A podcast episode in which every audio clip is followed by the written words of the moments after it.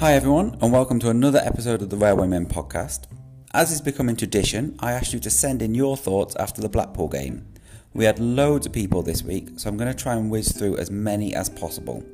Tim Green, Dave Clutterbuck and our own Tim Robinson all commented on what a tough game it was against the Blackpool team who, as Andy Priest said, came with a game plan and worked it well. Our panellist Aaron Lewis praised the great piece of team play for the goal, but thought overall we were second best. Ant Copeland mentions how the previous week can't have been the best prep, with a lack of training making the difference. Ant Critchley chose to comment on the coaching currently at Crewe, saying all Crewe sides would have lost that game, with Andrew Copeland following that theme, saying we didn't play great but we got the point. Andrew Scoffin and Malcolm Edge were in agreement with each other that the referee missed a stonewall penalty for a pullback on Ainley. Thank you for all of those who sent those in. Enjoy the podcast.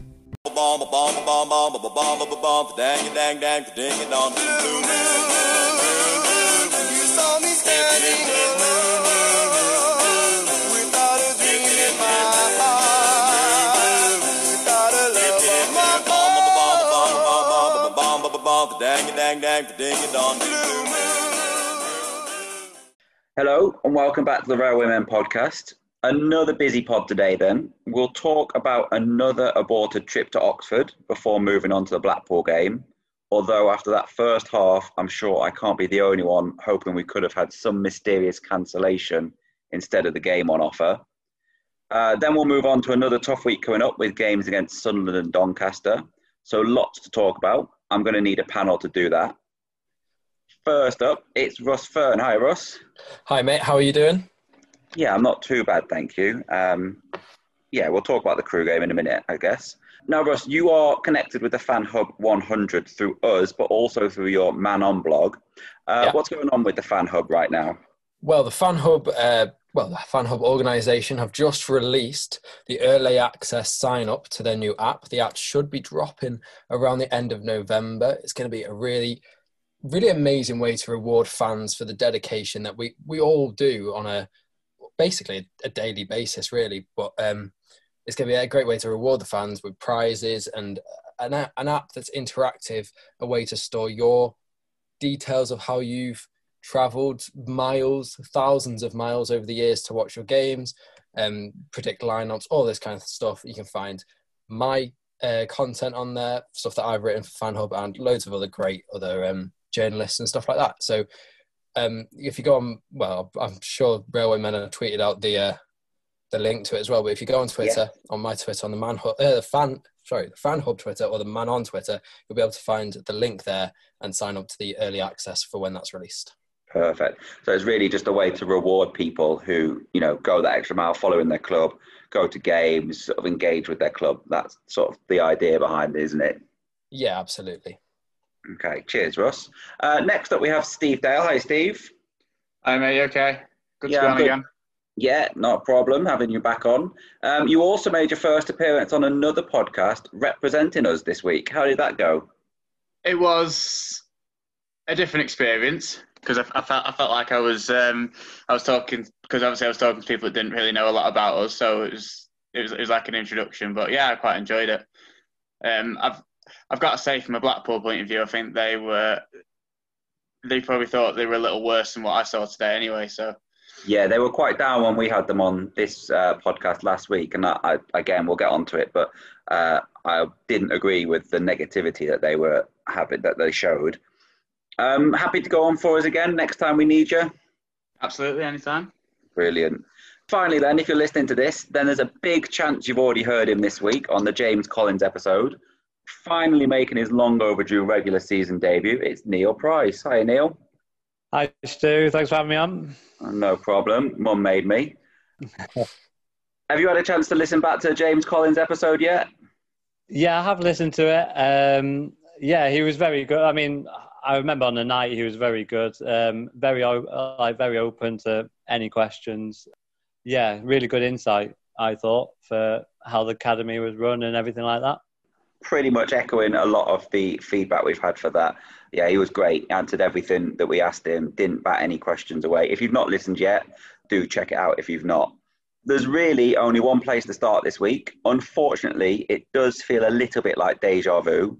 Russ, what do you make of the latest development in trying to get a game of football played between Oxford and Crewe? I saw someone, a Coventry fan on Twitter, talking about how they're excited to see a new rivalry growing, something like almost like the Brighton Crystal Palace one. No one really knows where that's from of recent times, but they hate each other. So maybe we could start hating Oxford, specifically Carl Robinson, if you ask certain fans. It just seems chaotic, doesn't it? No one really knows what's going on. Dave Artel seems to be implying things that are sneaky espionages type stuff. But from a fan's point of view, it's frustrating because we're getting a lot of abuse from other sectors of fans from around the country. It's not even just Oxford fans. Wigan fans are piping up. Yeah, it's frustrating and chaotic, and we haven't got a clue what's going on, really. Yeah. Steve, what did you think of the silence from the club from Tuesday afternoon sort of onwards? What do you mean by silence? Yeah, there was that very brief comment, wasn't there, on Tuesday, and then nothing until yesterday's press conference. I think Dave Artel said himself, didn't he, that they had the extra rounds of testing, so they're probably waiting to for all that to come back negative before they did say anything. I'm not too happy speaking at the statement. I'm a bit concerned that it got taken down. I'm not sure whose decision that was, but that doesn't sit well with me that something's gone on there. Okay, Neil, did you enjoy those comments Dave Artel put out yesterday in the press? Yeah, it was quite relentless on Carl Robinson, wasn't it? Even like when he was talking about how nice Neil Critchley was, like in his preview about Blackpool, he kept sort of referring to him as being a nice, decent person. Genuine bloke, I think, wasn't it? Yeah, it was quite. I don't think I've ever seen a press conference where someone I think 15 minutes of just pure anger at Carl Robinson and Oxford, of how they handle things. I've just got an image myself. If it happens, if it happens again and it gets called off, I can just see him going full Kevin Keegan on the '90s. I really think it's building this rivalry, like Russ said, between two clubs 100 miles away, when no fans are allowed into the stadium. It's going to be a cracker when it takes place, isn't it? I'm glad it's the away game. It'd be like the John Terry, Wayne Bridge, will they shake hands things, like before and after the match, won't it? Yeah, I don't think that's going to happen, to be honest. I think they'll stalk off away from each other. The two characters being what they are. He needed a rivalry at this level, didn't he? Because it isn't in League Two anymore, and he hasn't got Marmia, so I suppose he's picked his target in Robinson. Yeah, that's true. No Vale, no Stevenage. Yeah. Let's move on to a game that did take place this week then. My initial thought was it was the strongest team for us possible, with probably our strongest bench so far. Would we agree with that, Russ? Yeah, by looking on paper, it was almost foolproof on paper, but they didn't play like that, did they?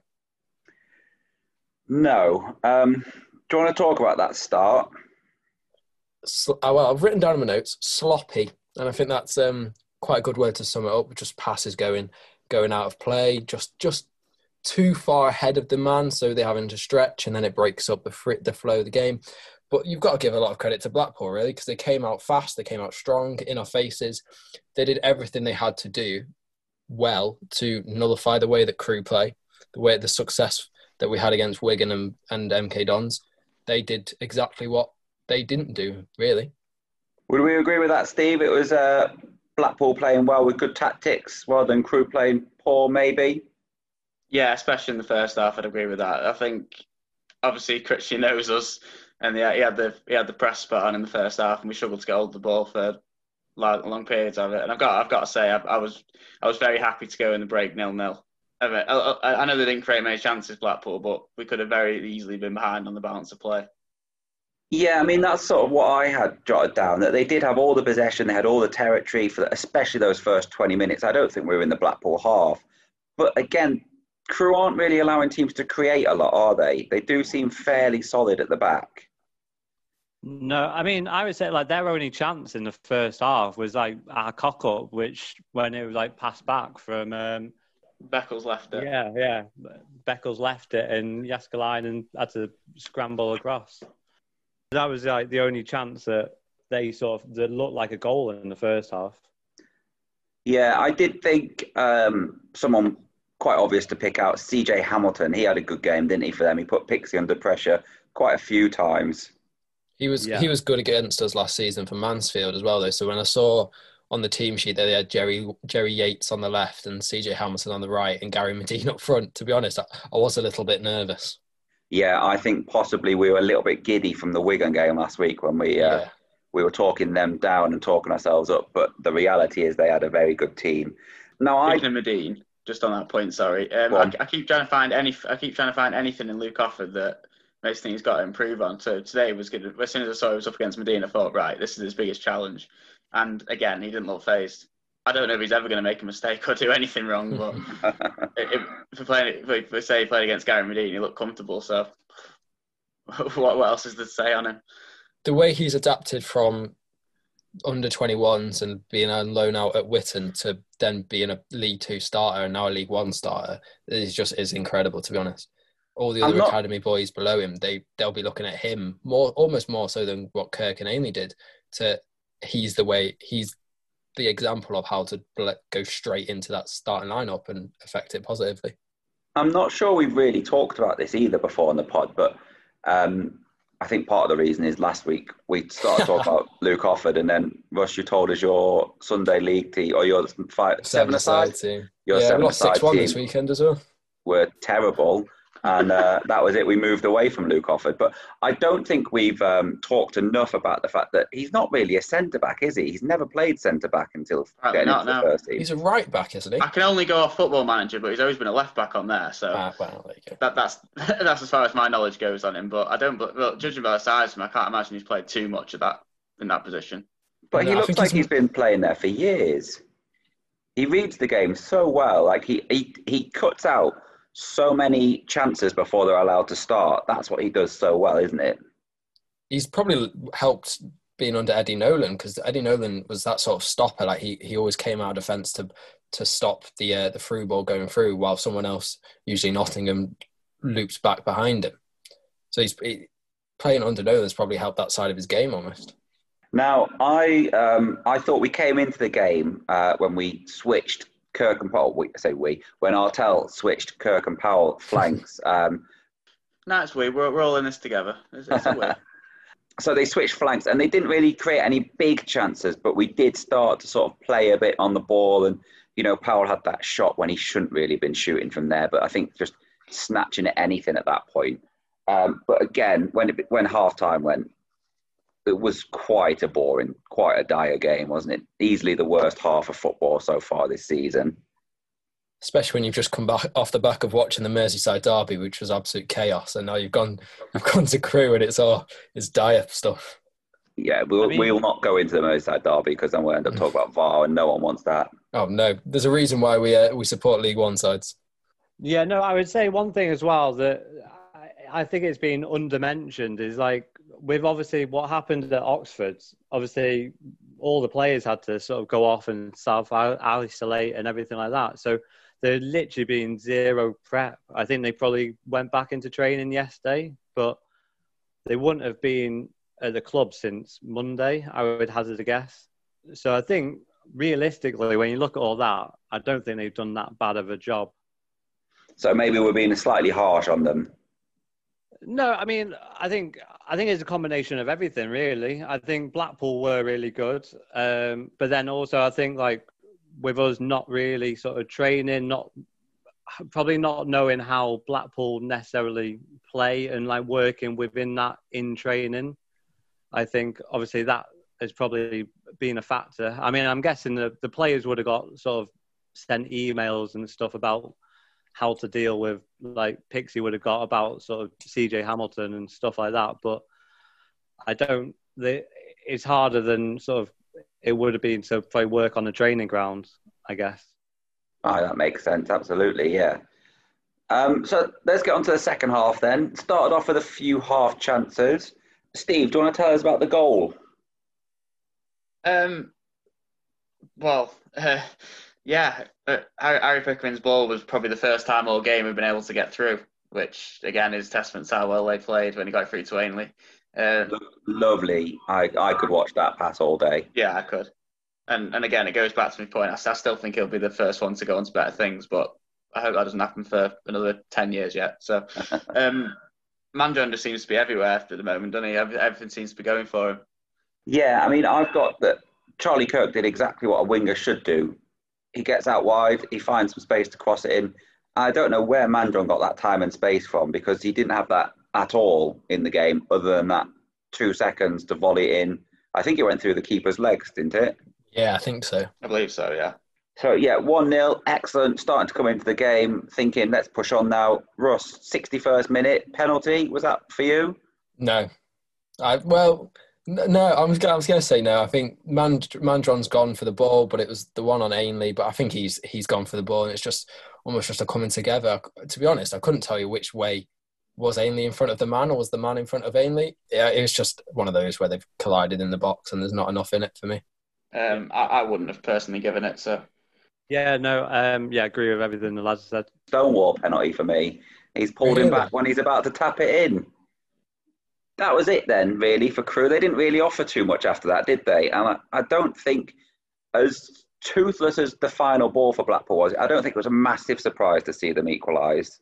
No, you did. You definitely sensed that coming, didn't you? Like the goal, like it seems like typical sort of Crew, and I don't know whether it's at us with our eyes. Like when we scored, we just seemed to sit back, and it was like as soon as we were 1-0 up, it was like, oh, we're going to concede. And the more and more, I think like that 5 minutes before we did actually concede, it was it's going to be 1-1 soon, and was it their first shot on target?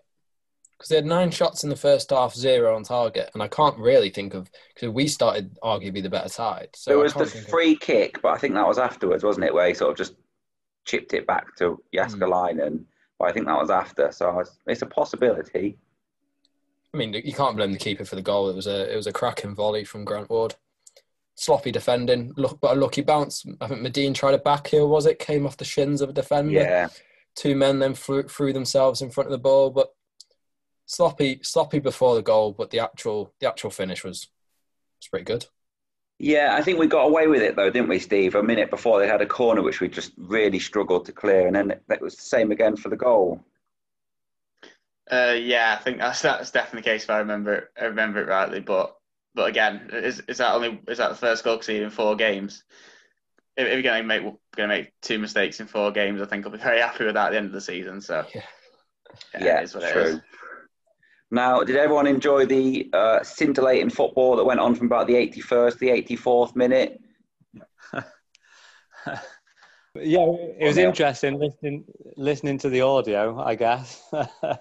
It sounded probably more exciting than it was, but yeah, obviously iFollow went down, didn't it? Yeah, not for the first time, issues with iFollow again. It really is annoying when you're paying money and this is the only sort of chance people get to watch their team, and it just doesn't work.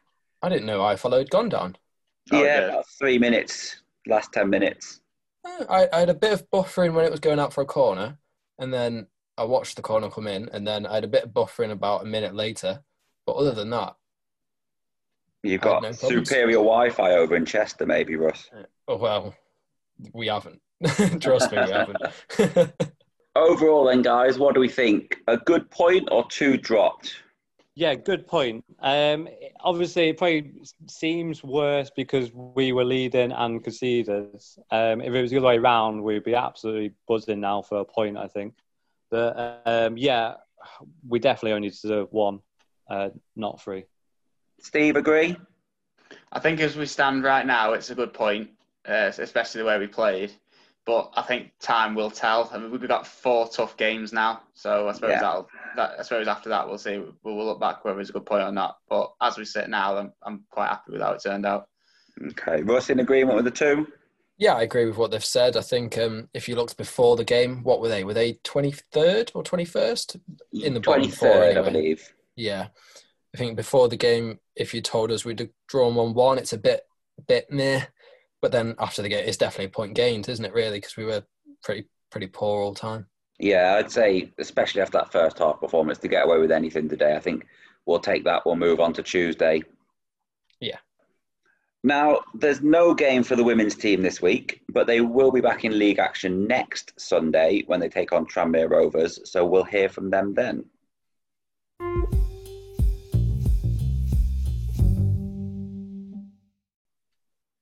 Like I said, it's a tough week coming up for Crewe. They've got two tricky away games. First up on Tuesday night is a trip to the Stadium of Light.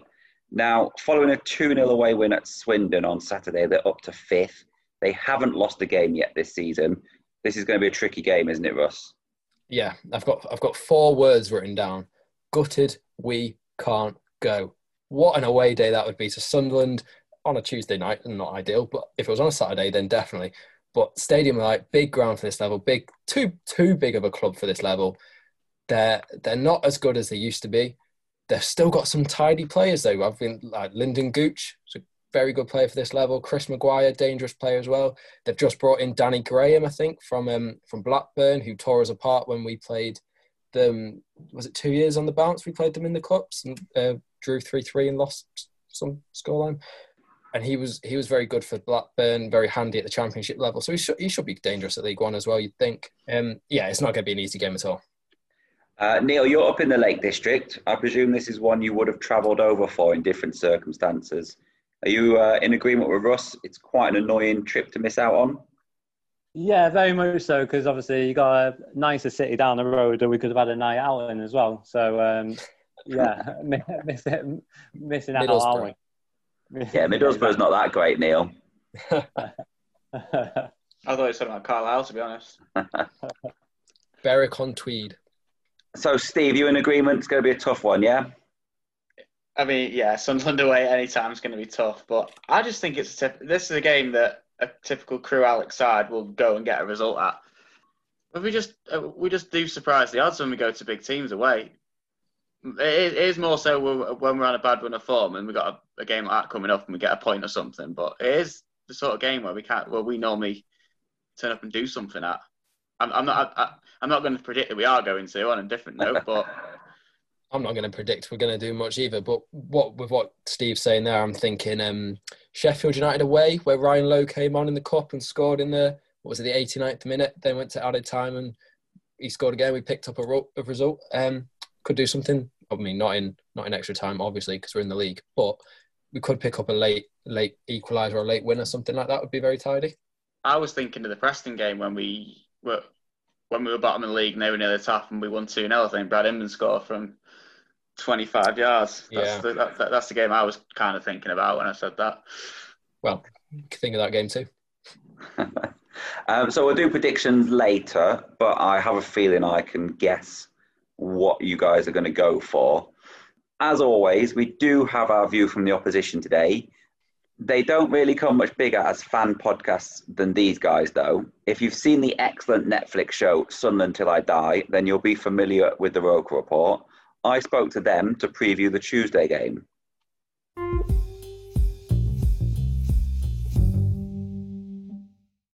Okay, so I'm joined now by Niall from the Roker Report podcast. Thanks for coming on, Niall. Hello, mate. All right, no problem. Thanks for having us. So, like I say, you are from the Roker Report. Now, normally we ask people some general questions about their podcast. With you guys, I imagine there's a fair few Crewe fans listening that are already aware of you. But just in case there's some out there who haven't watched the show on Netflix, could you tell us a bit about the Roker Report? Yeah. So the Roker Report is it's a opinion-based fanzine, like yourselves. We operate in a podcast format.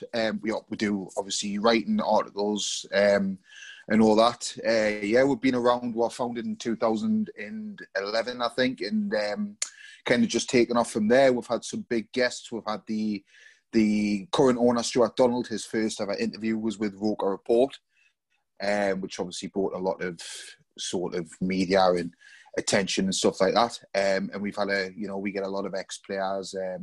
We have had a few current players in there as well and stuff like that. So yeah, it's just like I say, it's a genuine platform for support as to, not just for ourselves who go on podcasts or write articles. It's for anybody. Anybody can write and report and give their view. And, so it's basically just a way of voicing your opinion, really. And, for our fans to listen what we have to say as well. Right. Yeah. I mean, that's sort of what I'm trying to build here. I don't have the 10-year legacy that you guys have got, but we started in June, and I've said, if anyone wants to come on, get in touch. And so we've done 2 episodes now with ex-players. One's a journalist that covers the club. So yeah, I mean, listening to what you guys are about, it's sort of where I would like ours to grow as well. So it's great to have you on. Now, I think it would be silly of me not to ask questions about Sunderland until I die. How did the podcast end up being featured on that show? Yeah, it was just, they just got in contact. They contacted Gav Henderson, who's our chief editor, and just asked if they could, you know, record some of our podcasts, which is what they did. And the person who was doing the podcast when it was recorded was actually my little brother. So it was good for him to get involved as well. And obviously he's had a little bit of publicity on Netflix, which was good. But yeah, it was just as simple as that. And like I say, there was a few podcasts as well, because obviously something that we do have a few different platforms. So there wasn't just us on there. But yeah, it was obviously great to be involved in it. And, you know, it was just unfortunate that the series was a bit of a letdown for people, in the sense that something never actually achieved anything while it was on. So that was a bit of a shame. But yeah, it was very good for us to be involved in it. No, I mean, without wanting to annoy you, but from a neutral's point of view, I think it made for better TV with the fact that it didn't quite go to plan with everyone there. You know, it didn't really have that Hollywood ending that you'd expect, and that possibly made it more compelling viewing, possibly. Yeah, no, I can see that, of course. I mean, it was obviously at the very first episode of season 1, you've got Lee Cattermole saying how, you know, the club should push on and get promoted, and we end up finishing bottom of the league. So yeah, you know, I think obviously from an equal perspective, it would make good watching. But I think as well from an equal perspective, I think obviously when you get the Charlton game for the playoff final on the last episode, I think virtually everybody would expect Southern to win that and get promoted, and ended on a bit of a high, and we ended up conceding a 93rd minute. Goal to get beat. So it's, yeah, I think it meant that a lot of neutrals kind of ended up feeling sorry for us in the end, rather than getting on our side. But you know, these things happen. Netflix, they're not recording anymore. They have stopped now, so there will only be 2 series. Right. So yeah, hopefully people who did enjoy the series can keep in touch with the club, you know, and follow the club, and follow us, Roker Report have, and so the club itself offered. So I think the publicity-wise, it hasn't been too badly. And you're going to get stick off, you know, off the likes of your rivals. And I think every single home game, you know, the fans have been singing "We Saw You Crying" on Netflix and stuff like that. So that stuff that we kind of anticipated, and we knew that would happen. So yeah, it's. Yeah, like I say, it was an interesting couple of years, and it was an interesting series to watch. But yeah, I'm kind of relieved that they're not. Right. I'll just ask you a couple of questions more then on that, and then we'll move on then, because it sounds like you've had enough of the Netflix talk by now. Did you think it was a fair representation of the club, or for the podcast even?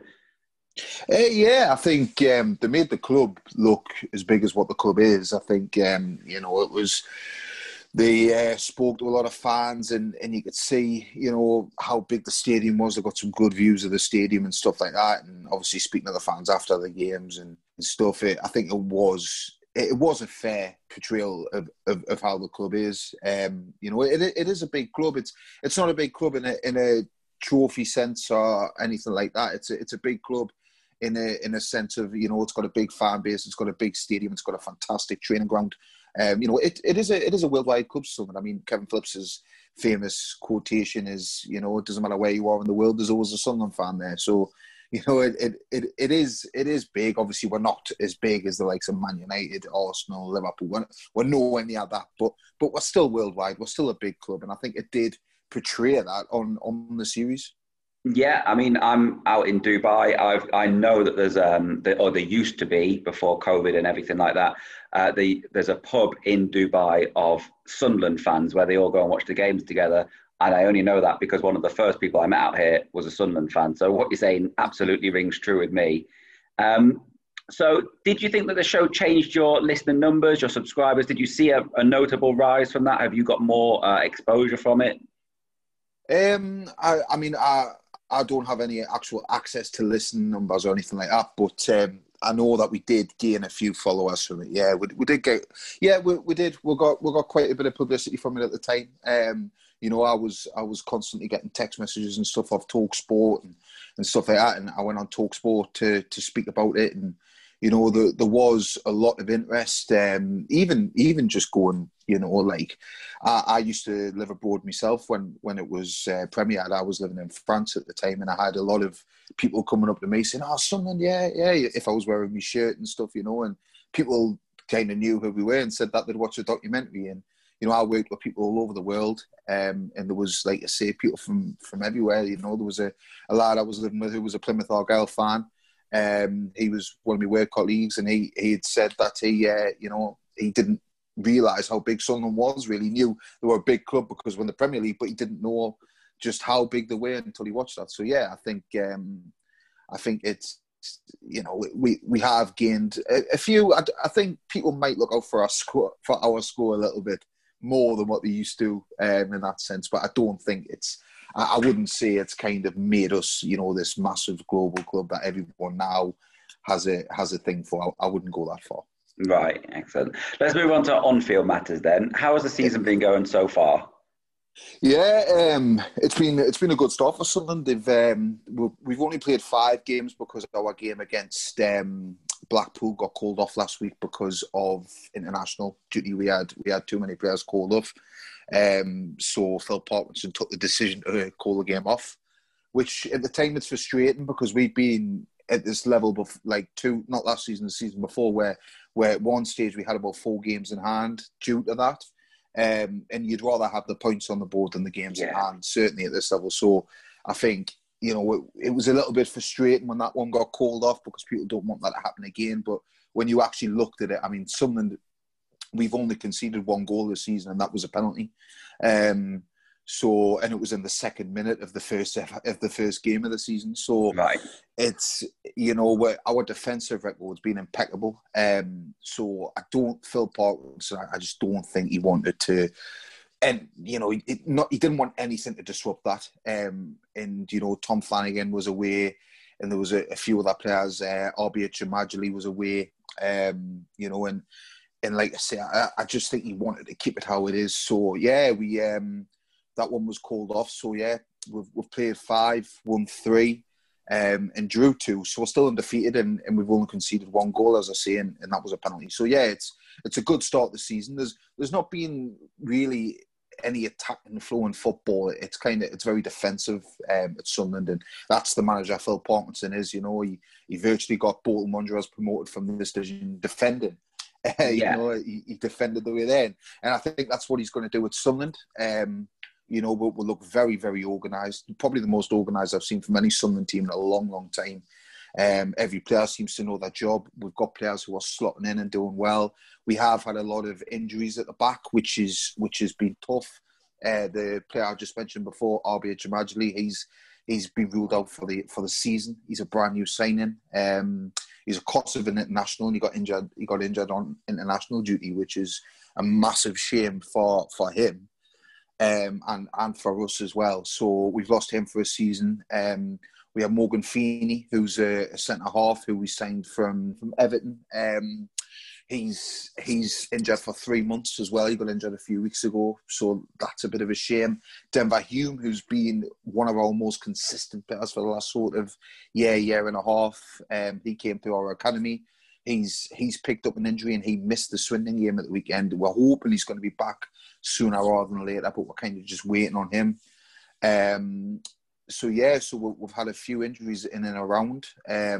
Jordan Willis got injured on Saturday at Swindon. We're still waiting for the scan results on that. So that you know, hopefully that's not going to be too bad. It would be a disaster for someone to lose him, as he's been absolutely fantastic ever since he signed, really, from Coventry last season. So yeah, we you know, it is imperative that we keep him fit. But we have just signed Deion Sanderson from Wolves on loan, who comes in highly rated. He was on loan at Cardiff City last season.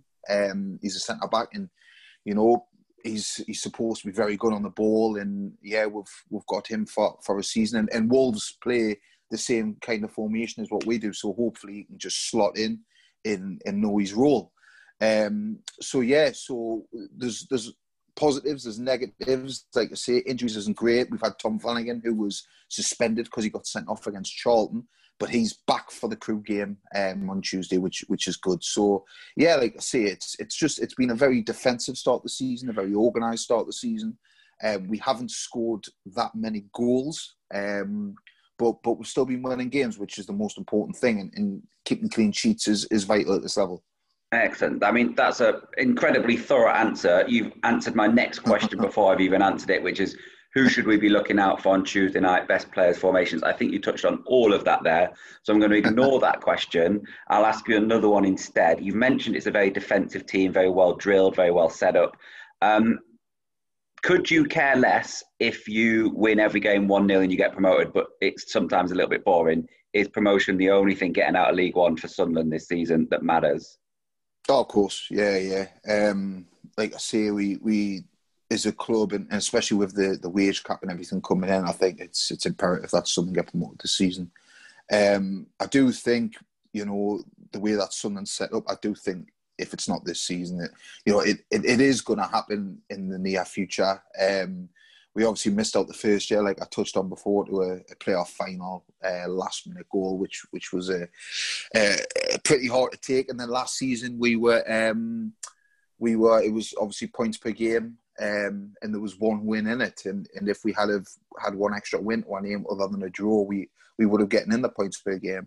And the season got ended when we were only 3 points off second place. Yes, we had played one game more, but we, it's still far too tight to call it on points per game, for me. So yeah, it was tough to take. So yeah, we need to go and defending for every game, which I think it is something we'll do this season. I think we will defend our way to promotion. If I'm being honest, I think we played against Peterborough, who are another team who are probably going to be up there.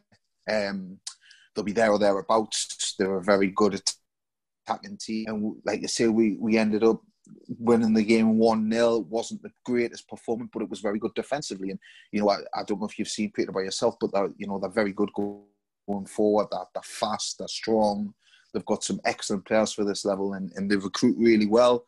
And we contained them for the entire game, and they never really looked like they were going to score. They had a couple of chances, but nothing too too scary. And Sunderland ended up winning the game. So yeah, it's one of these where you just think if that's the way that we're going to play and if that's what we're going to do, that's fine. Because the only scary thing is Jack Ross tried that a couple of years ago. The first season of League One, Jack Ross tried it, and we ended up drawing a lot of games. I think this team has got a lot more in them. Like I touched on before, the back four looks incredibly strong. Bailey Wright, for me, is the best defender in the division.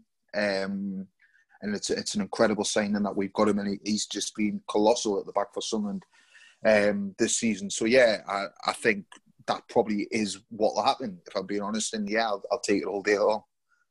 Excellent. Thank you for that, Niall. That was incredibly detailed, incredibly informative. I'm sure people listening at home would agree with that. Before I let you go, our friend of the pod, Luke's come up with a Sunderland versus Crewe quiz. Would you be up for having a go at that? I'll have a go, but I think we've only played each other about 8 times or something. Oh, wow. That's question 1, Niall. So, keep doing that. Yeah, how many times have Crewe Sunderland played competitively? There is multiple choice. It's 5, 8 or 11, and it's competitively rather than league. That'll be my clue for you there. Right, okay. I'll go for the highest answer. What was it, 11? Yeah, so it's 8 in the league, 1 FA Cup, 1 League Cup, and we have played each other once in the Sherpavan Trophy. All right. 1 out of 1 so far. Who has the upper hand in terms of results in those 11 games? Sunderland. Yeah, it's overwhelmingly Sunderland. 8 wins, 1 draw, 1 Crewe win, and then Crewe have also won a game on penalties. So, yeah, overwhelmingly Sunderland at the moment. This one's a bit of a trickier one. When was the last time we met and what was the score? I think we've just been researching it, and the lads were talking about it in the group chat this morning, but I kind of just ignored it. was it? I can remember. I remember we beating Crewe 3-1 at the stadium. And like that season, I think we played you 3 times because we played you in the cup. I think it was something like 3-3, and we got beat on penalties. But that would have been in the League Cup, so that would have been earlier. So yeah, I'm gonna go with 3-1, 3-1 to Sunderland. Okay, I think that must have been the home game for you guys because it is 1-0 to Sunderland. It was at Crewe, that one. Right. It was the 12th of March, 2005. So it's been a long time since we played each other now. Yeah. We normally have a question on a player who's played for both teams. Today we're going to look at young Billy Jones, as he's known at Crewe. Right. Because at the same, we had 2 Billy Jones at the same time, and he was the one that came through the academy, so young Billy Jones. Despite this nickname, what season is this in his career? Billy Jones... Oh, I reckon it's going to be... Well, he'll be about 33, 34. I'm going to say if he started when he was 18, I don't know. I'm 15? Is it his 15th season? You're close. Your logic was pretty sound. But he actually started playing for the Alex first team when he was 16. So it's his 18th season. Yeah. Is it? Wow. Wow. Yeah. Pretty good longevity there. Yeah. Finally then, our last question. The only time Crewe have beaten Sunderland in 90 minminutes was on the 22nd of November 2003. Why were all the 4 stands at Gresty Road singing the same song that day? And an extra point if you can name the song. I will give you a clue. I gave you the date. The date is important. The 22nd of November 2003. I've got no idea. I remember the game. I think we got hammered. Yeah, it was 3-0 to Crewe. It's the only time we've ever beaten you in 90 minutes. But yeah, shall I tell you the song and see if you can get it from there? Yeah, yeah, go on. The song was "Swing Low, Sweet Chariot." England won the World Cup. Yeah, so it was the day England won the Rugby World Cup at 8 o'clock in the morning. I think that morning. Yeah. It was in Australia, wasn't it? Yeah. Not a bad effort there, though. Niall, well done. Thanks, mate. Thank you very much. Before I let you go, what's your score prediction for Tuesday night? Well, I mean, I think Sunderland should win it pretty comfortably. But the thing is, Michael Mandron is coming back, and he left Sunderland in 2016 after he only made 3 appearances for us, but he came back. It was the last game where there was a crowd at the stadium, like before the pandemic. And he scored 2, but his second one was a 96th minute equaliser. And had he not scored that, we would have got in the playoffs 2 points per game. So, that's the one thing because he's a good player, and you know he's a good player. He started off on fire for us. Yeah, he's a very technical player, and he seems to be one of these that on his day, he can be a bit of a world beater at this level. So that's my one concern is Michael Mandron. Obviously, I know you'll have other players which are threats, but is that so? It wouldn't surprise me if you got a result and he scored. But I do think it should be a comfortable. I'm going to say I don't really like doing predictions, but since I'm on the podcast, I'll say 3-1 to Sunderland. Perfect. Well, I say perfect, not the result you've just predicted, but as in, thanks a lot for coming on, Niall. That was excellent. Really appreciate that. All right. Thank you very much. Yeah, thank you for having us. Yeah, not a problem. Thanks a lot. All right. Thank you. Bye-bye.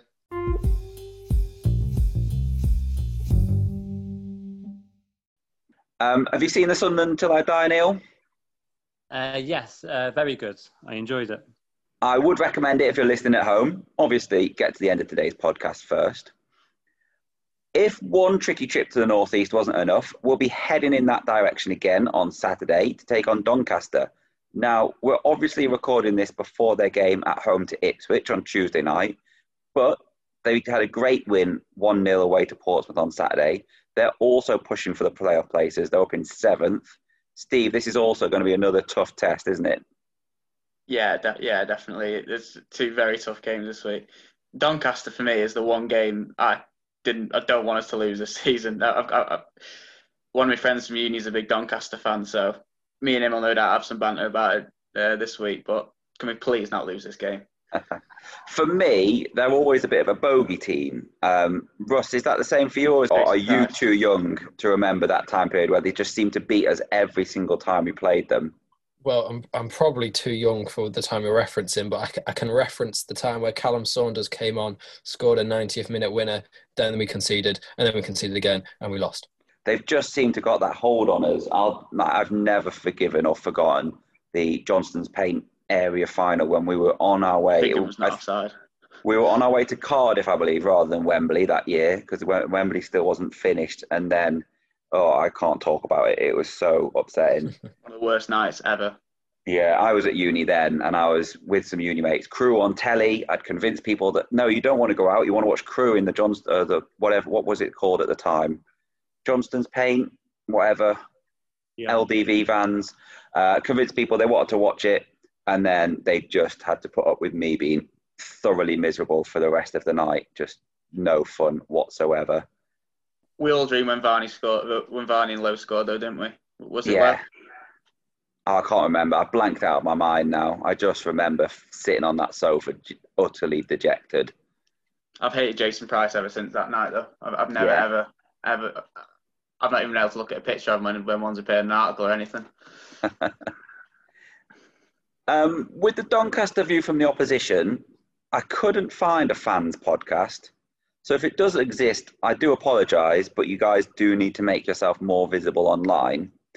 I did manage to catch up with Sean Lockwood, though, who is the head of marketing and communications for the club. Here's what he had to say.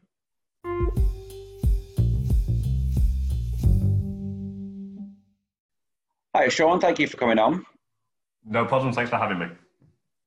Normally we get people on from different podcasts or blogs to come on and talk about their club, but you're a little different. Do you mind explaining to people what I mean by that, please? That's probably one of the nicest things people have said about me. I'm a little bit. So I'm the club's group head of marketing and communications. So at Doncaster Rovers, we also have a Doncaster Rugby League and the Bells women's team as well on site. And we kind of have our fingers in a few different pies as well. And I kind of oversee the marketing and media for the group. Excellent. So it's more like the Doncaster group of, is it the women's team? I saw you, the rugby league as well you're involved with. Yeah, so we've got the Dons, which is the rugby league team. We've got the women's team, the Bells, who dropped through the divisions with the kind of restructure of the women's game historically over the past recent years, but historically of, you know, one of the oldest teams around and one of the founders, really. We took them on about a year ago, just over 18 months. And actually their manager, Andy Butler, is of course one of our players. So yeah, it's a close-knit family. Okay. I noticed as well on your Twitter bio that you're involved with the Rugby League World Cup. Now, this is probably the wrong audience to talk about that, but that's something that I would love to spend, you know, 2, 3, 4 hours talking to you about how that's going to happen next year with the current pandemic, but I'll save that for another time. Are you a Doncaster fan then, Sean? Liverpool fan, in all honesty, have been since I was a little boy, and one of the first games I watched on TV with my dad was a Liverpool game with the likes of Barnes and Beardsley and Rush. But I've been at Doncaster on and off since 2008. For a couple of years, spent a bit more time with my family. I've got 2 young children who you'll probably hear in the background at some point, I would imagine. I came back about 3 years ago now. Okay, so you're fairly well embedded in Doncaster then, you know quite well what's going on there. Yeah, I'd like to think so, but who knows, it's fun. Yeah, so maybe a little bit more objectively then than some of the podcasts we get on, how have they been playing so far this season? Not been too bad actually. I mean, the first game against MK Dons, first league game against MK Dons, was a bit of a labour, in all honesty. I think that's fair to say. But then we had 2 really good results against Charlton and Bristol Rovers, 3-1 and 4-1. I think the final score was in both games. Lost at Wigan 1-0, which again was a bit of a disappointment. But then yesterday against Portsmouth, a good 1-0 victory away from home against a team who will probably be up there at the end of the season as per expected. So do you get the sense that the fans are happy with what's going on at the club right now?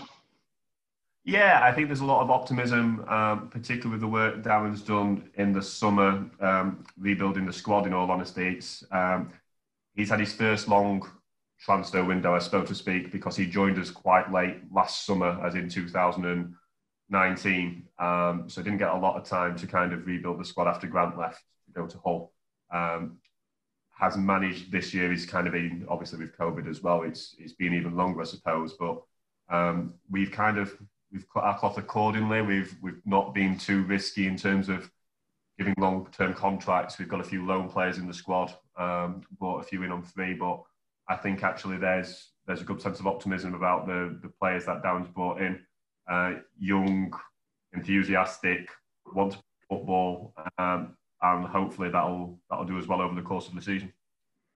So, over the season then, what's the goal within the club? What are fans hoping for? You know, obviously fans tend to be a little bit more optimistic than the club. Well, maybe they'll be more outwardly optimistic.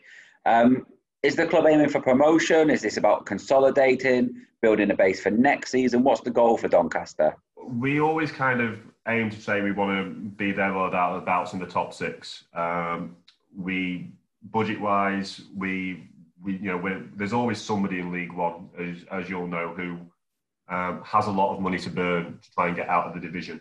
It's been the case historically, even when you consider the two Sheffield clubs that were in League One a few years ago. And again, it's not too dissimilar this year.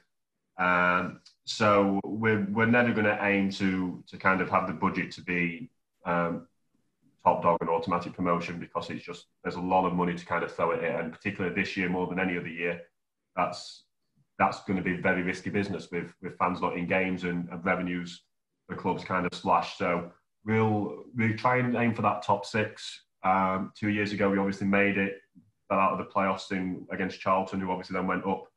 Last year, obviously, the season was curtailed early. I think we was about 6 points off before the points per game in with a game in hand. So we was there or thereabouts, and I think that's kind of going to end this year if we can. Get a good one, string of games together and some good results. Top six will hopefully be the aim, and then who knows what happens after that. Great stuff. Can you tell us then about what we should look out for as fans? What are Doncaster going to, or how are Doncaster going to play on Saturday? Like formations, who are some of the best players we should look out for? So to be honest, in terms of formations, Darren sometimes mixes it up every now and again, but it tends to be four at the back and lone striker up front with players on the wings kind of coming in, which is kind of the traditional formation, I suppose, in the modern game. In terms of best players, we've signed some really young, exciting players at the moment in time. I mean, Josh Sims played for us yesterday against Portsmouth, came on loan from Southampton, and he looked really good in his first game for us. At the back, we've got a good solid defence with Anderson and Wright, and then with the fullbacks as well, and Versicon from Stoke as well. So, yeah. And then in terms of midfield, we've got some nice creativities coming through, and obviously we've got James Coppinger, who is always one to have a bit of skill, who comes onto the game or starts, and elder statesman, but still. How old is he now? Do you know? Because he seems to have been there for about 40 years. Yeah, 73. No, he's 39. He has said this is his final season. He signed one more contract. He says it's his final season. Right, okay. We're just hoping that we can get fans back in the stadium before the end of the season, and he gets to play in front of them one more time, because it'd be disappointing if that's not the case. Particularly after all the years of service, it's rare in terms of getting players who stay at one club for so long. It'd be nice for everyone to say goodbye to each other. Yeah, absolutely. Hope that it becomes the case. Now, Sean, we normally do a quiz between like a Doncaster Crew quiz for if it was a podcast or someone from a blog to come on. But as you're not a Doncaster fan, I think it's a little bit unfair to give you a Crewe versus Doncaster history quiz. So we're not going to do that. I was going to say, I would lose that, so I'll just forfeit that altogether. Oh, it's you against yourself, but I could still lose, don't worry. But instead, before I let you go, can you give us a score prediction for Saturday? Oh, you know what? I'm always rubbish at scores. We usually have a pre-match meeting and everyone goes around the table and gives a score. And I always say something like 7-5. Right, okay. We'll go a little bit different, so we'll say 8-3. 8-3 to Crewe? Unfortunately not. No, I'm going to go in for the home team on this occasion. Sorry. Oh, no problem. Thanks a lot for coming on, Sean. Not a problem. Thanks for having me. Okay, cheers. Thanks, bye.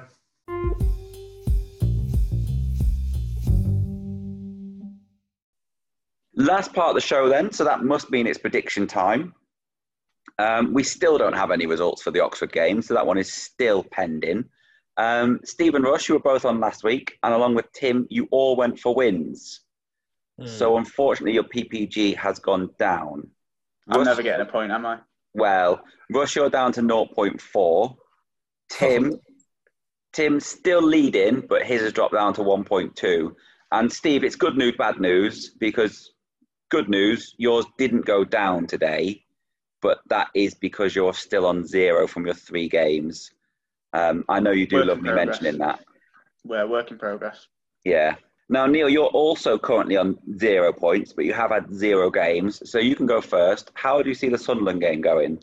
I'm going to go for a very rare 0-0. Ooh. I don't think... Both teams got strong defences. They haven't scored that many whilst they've been winning. They haven't scored that many. So I'm going to... 4, yeah. I think, isn't it? Yeah, well, they scored today, so obviously... Right. Now. Giving away your workings might be... mean you get copied, Neil, if you're going to go first. Okay, so you've really sold it for everyone to pay £10 for that one on Tuesday night, then. It'd be a 0-0 draw. Yeah, sorry. Steve? I'm going to go for a 3-2 Sunderland win, just because I think it'll be a very attacking game, and I think it'll suit us with the way we play on the break. So I think we'll score, but... And if you're predicting a Sunderland win, it's not going to happen. Yeah, definitely. 3-2 Sunderland. I'm staying on that. Russ?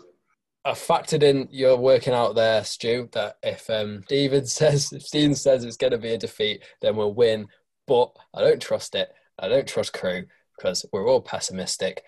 I'm going with a 2-1 Sunderland win. Fair enough. Let's move on to Doncaster then. We'll go reverse order this time. So, Russ, start us off with your thoughts on Doncaster game. It's away, isn't it? Yeah, they're both away this week. Right. We'll go with... Oh, they've got James Copeland, and he's a nightmare. And they've got John Taylor. He's also a nightmare. 1-1. Okay. Steve? I'm going to go 2-2 draw. Okay, and Neil? 1-0. I'm going to say 1-0 to Doncaster, though. Yeah. To Doncaster? Yeah, unfortunately so. Okay. A couple of things then before we sign off. Project Big Picture was unanimously voted down this week by the Premier League. Is that a good thing, Neil? Yeah, brilliant news. I think originally when it came out, there wasn't much information, and I don't know, it seemed dodgy to me because the certain clubs wanted to give more money out to play less games, and I couldn't work out why, but obviously they want the votes, don't they? And they want that intel so they can sort of say what goes in football. And also as well, I want to say, like, the current top six is not like it's always been this top six. Like in the 80s, like Ipswich were up there, whereas they're in League One now, and Man City were sort of in League One, and now they're like obviously one of the top six. Yeah, I heard that argument as well. Since the 80s, if you're going on the top teams, it would have been Everton in the 80s. Forest had their spell in the 70s. If you take that away, then you're taking away a big part of football that you can dream that it will be your team one day. Charles Grant had a different view on 5 Live, didn't he, Steve? Did you catch that? I didn't catch his interview, but I've kind of got half an idea what he said. Me personally, though, I was totally against it, so I was delighted to see it rejected. Russ, you in agreement with the two guys? Yeah, absolutely. I think Charles Grant was looking at the money side of it, wasn't he, more than the actual integrity of the sport? So I was listening to another podcast this week, the Totally Football Show, I think it was. And they were saying for teams like Crewe, League One, League Two teams, it's actually not that bad of a deal. But for those teams who are not the nine in the Premier League, so Wolves, Burnley, etc., and the teams in the Championship, it's a terrible deal. I think the main thing is with that is, as Neil said, that we are going to be the top six, the top nine forever. Let's accept that and let's move on. But I also think that argument is missing the fact that if the Premier League drops down to 18 teams, the Championship's not going to have 26, and neither's League One, neither's League Two. So we would have to lose two clubs. So there's going to be two clubs made into a non-league club because of this. It's just it's such an obvious power grab that they just want to make what they think is their sport, even more so their sport. If you cast your mind back to, I can't think how many years ago it was, but when Bournemouth were just having Eddie Howe and they were going into finance, they nearly weren't a club, weren't they? And suddenly now they were a fairly established Premier League side for a couple of seasons. You wouldn't ever get any of that type of magic and that dreaming and that hope that all of us in League One and League Two have, that one day it could be us that are getting mid-table in the Premier League. or pushing even further and having that dream that we can go up the pyramid. Yeah, absolutely. I'm in full agreement with that. And I think, crucially, what was missing was the B team. Now, they have the right, if this had gone through, they would have had the right to change this. And I think for lower league football fans, it's something we absolutely are dreading, because they're not going to let it drop, these people, are they? These people running these big clubs. No. And one thing I would say as well about the proposal is that it was likely that a club could have 15 loans. And can you imagine a squad that was just built up of complete loans, like in League One? Like you could have like sort of Rochdale do a deal with sort of Man City, and essentially that's what that would turn out to be. Like Rochdale would be Man City's B team. Ripping the heart and soul out of football. Yeah, I just don't understand B teams, why it's such an issue that we have them. We have under 23 competitions. That's your BT competition. It's been shown that absolutely zero people are interested in watching a B team football match. If you look at attendances at the under 23s, if you look at attendances in the EFL Trophy, nobody cares about a 20-year-old Man City reserve striker. If he's playing for the first team with the history, with the prestige, with all of the things that go along with that, then people are interested. But nobody wants to see a player who may or may not play for Man City's first team in a league structure. That's the thing that really gets me, I think. Yeah, absolutely. I was arguing with a Chelsea fan the other day on Facebook, and he was saying that he loves the EFL Trophy and saying it's the best thing, and the JPT was terrible and no one took it seriously, and now that Premier League B teams are in it and there's more money in it, that every League One and Two fan loves it. And I was just like, your head's under a rock, because he was saying about how it's allowed him to go and finish off the 92 grounds. He's not, I don't think that's going round to the 92 grounds, because if you go to Gresty Road and you're sat with 250 other people watching Chelsea's B-side versus Crewe's team, which is quite a lot changed from the weekend, that's not proper football for me. Never been a gamer, never will. That's my stance on it. I don't think I've ever been a game either. Should we move on? Are we all good? We've got that all out of our systems. Yeah. Okay then, lastly then, contracts and transfers. Two significant bits of news. Well, one bit of news, one bit of non-news really. First up, Super Tommy Lowry signed on for another 2 years. How important is that, Russ? Very important indeed, because Perry and Ryan Wintle are running down their, well, they're not running down their contracts, but they're getting towards the end of their contracts. I think in the summer, both of them are 24, aren't they? So they can go for free. 2 more years of Tommy Lowry, very important. Pixie signed his contract a few weeks ago as well. Keeping some sort of core together in case those two players go is really important. Yeah. Have we come to the conclusion now, Steve, that we are going to lose Wintle and Perry in the summer? I really don't know. I think I've said elsewhere that on a normal circumstance, I don't think that they'd have been here this season. And I also don't think they owe us anything either. So they did choose to move on in the summer, but it all depends on whether they feel they do owe us, especially in Wintle's case, given where he's come from. I say the argument for Wintle giving a bit back to the club would probably be a little bit higher than Perry, just for what you say, like where he's come from and where he is now, and the work the club's gone into that. But then, you know, the club has worked hard for Perry and G. Both Pete Morse and James Collins mentioned that Perry is not the best natural footballer. It's hard work and coaching that's got him to where he is. So I don't know. I can see both sides of the argument, but I personally think if you're an academy player, then you know how a system works. You know why the academy is as good as it is. I do feel there's a little bit of obligation. I'm going to go against Pete Morse. I do think there's an obligation that you help that out for the next batch, the next bunch of people coming through.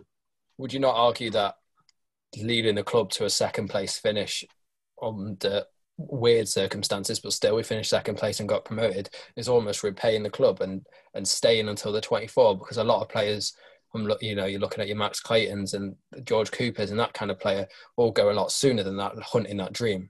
Do you not think it's time maybe to let Ryan Wintle and Perry and G chase that dream?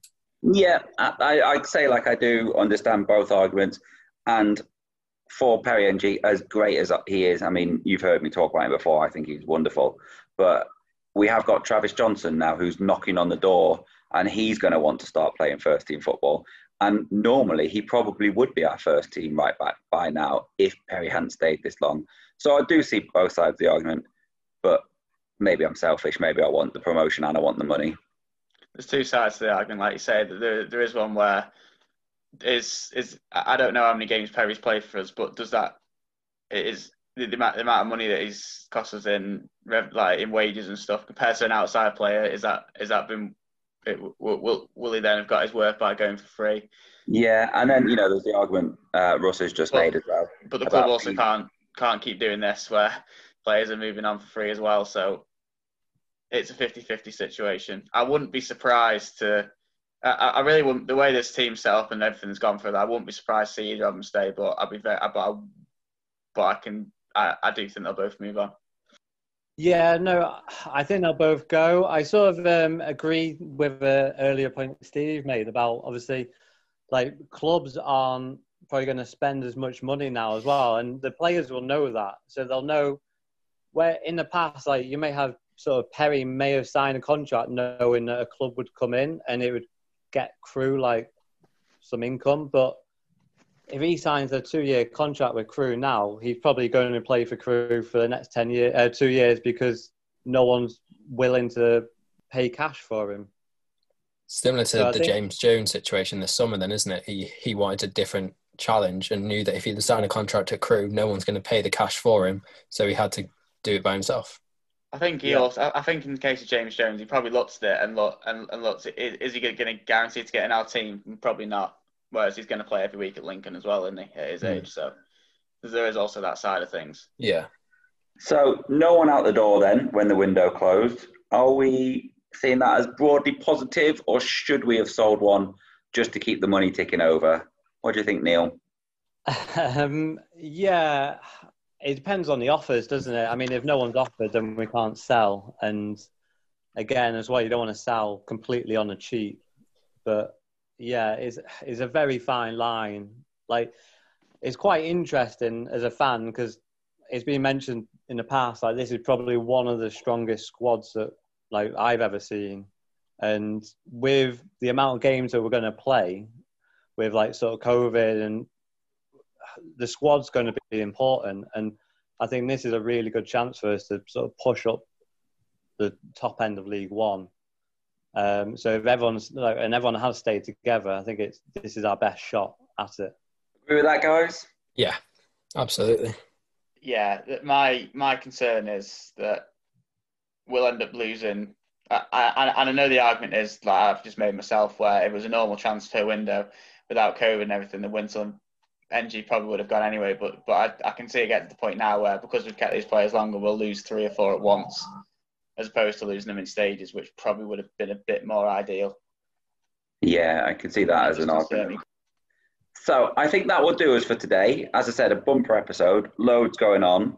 With the fixtures being as they are, it's looking likely that this will be the norm for the next few pods, as I have it as Crewe are down to play every Tuesday except one until the end of November from now. So it's probably best we sign off there. Steve and Russ, thank you as ever. Thank you. Anytime. Neil, glad you finally made it onto our regular pods. Do you reckon you'll be back soon? Yeah, whenever you want me on, I'm free now, so yeah, I'm good to go. And as ever, thank you for listening. Until next time, goodbye.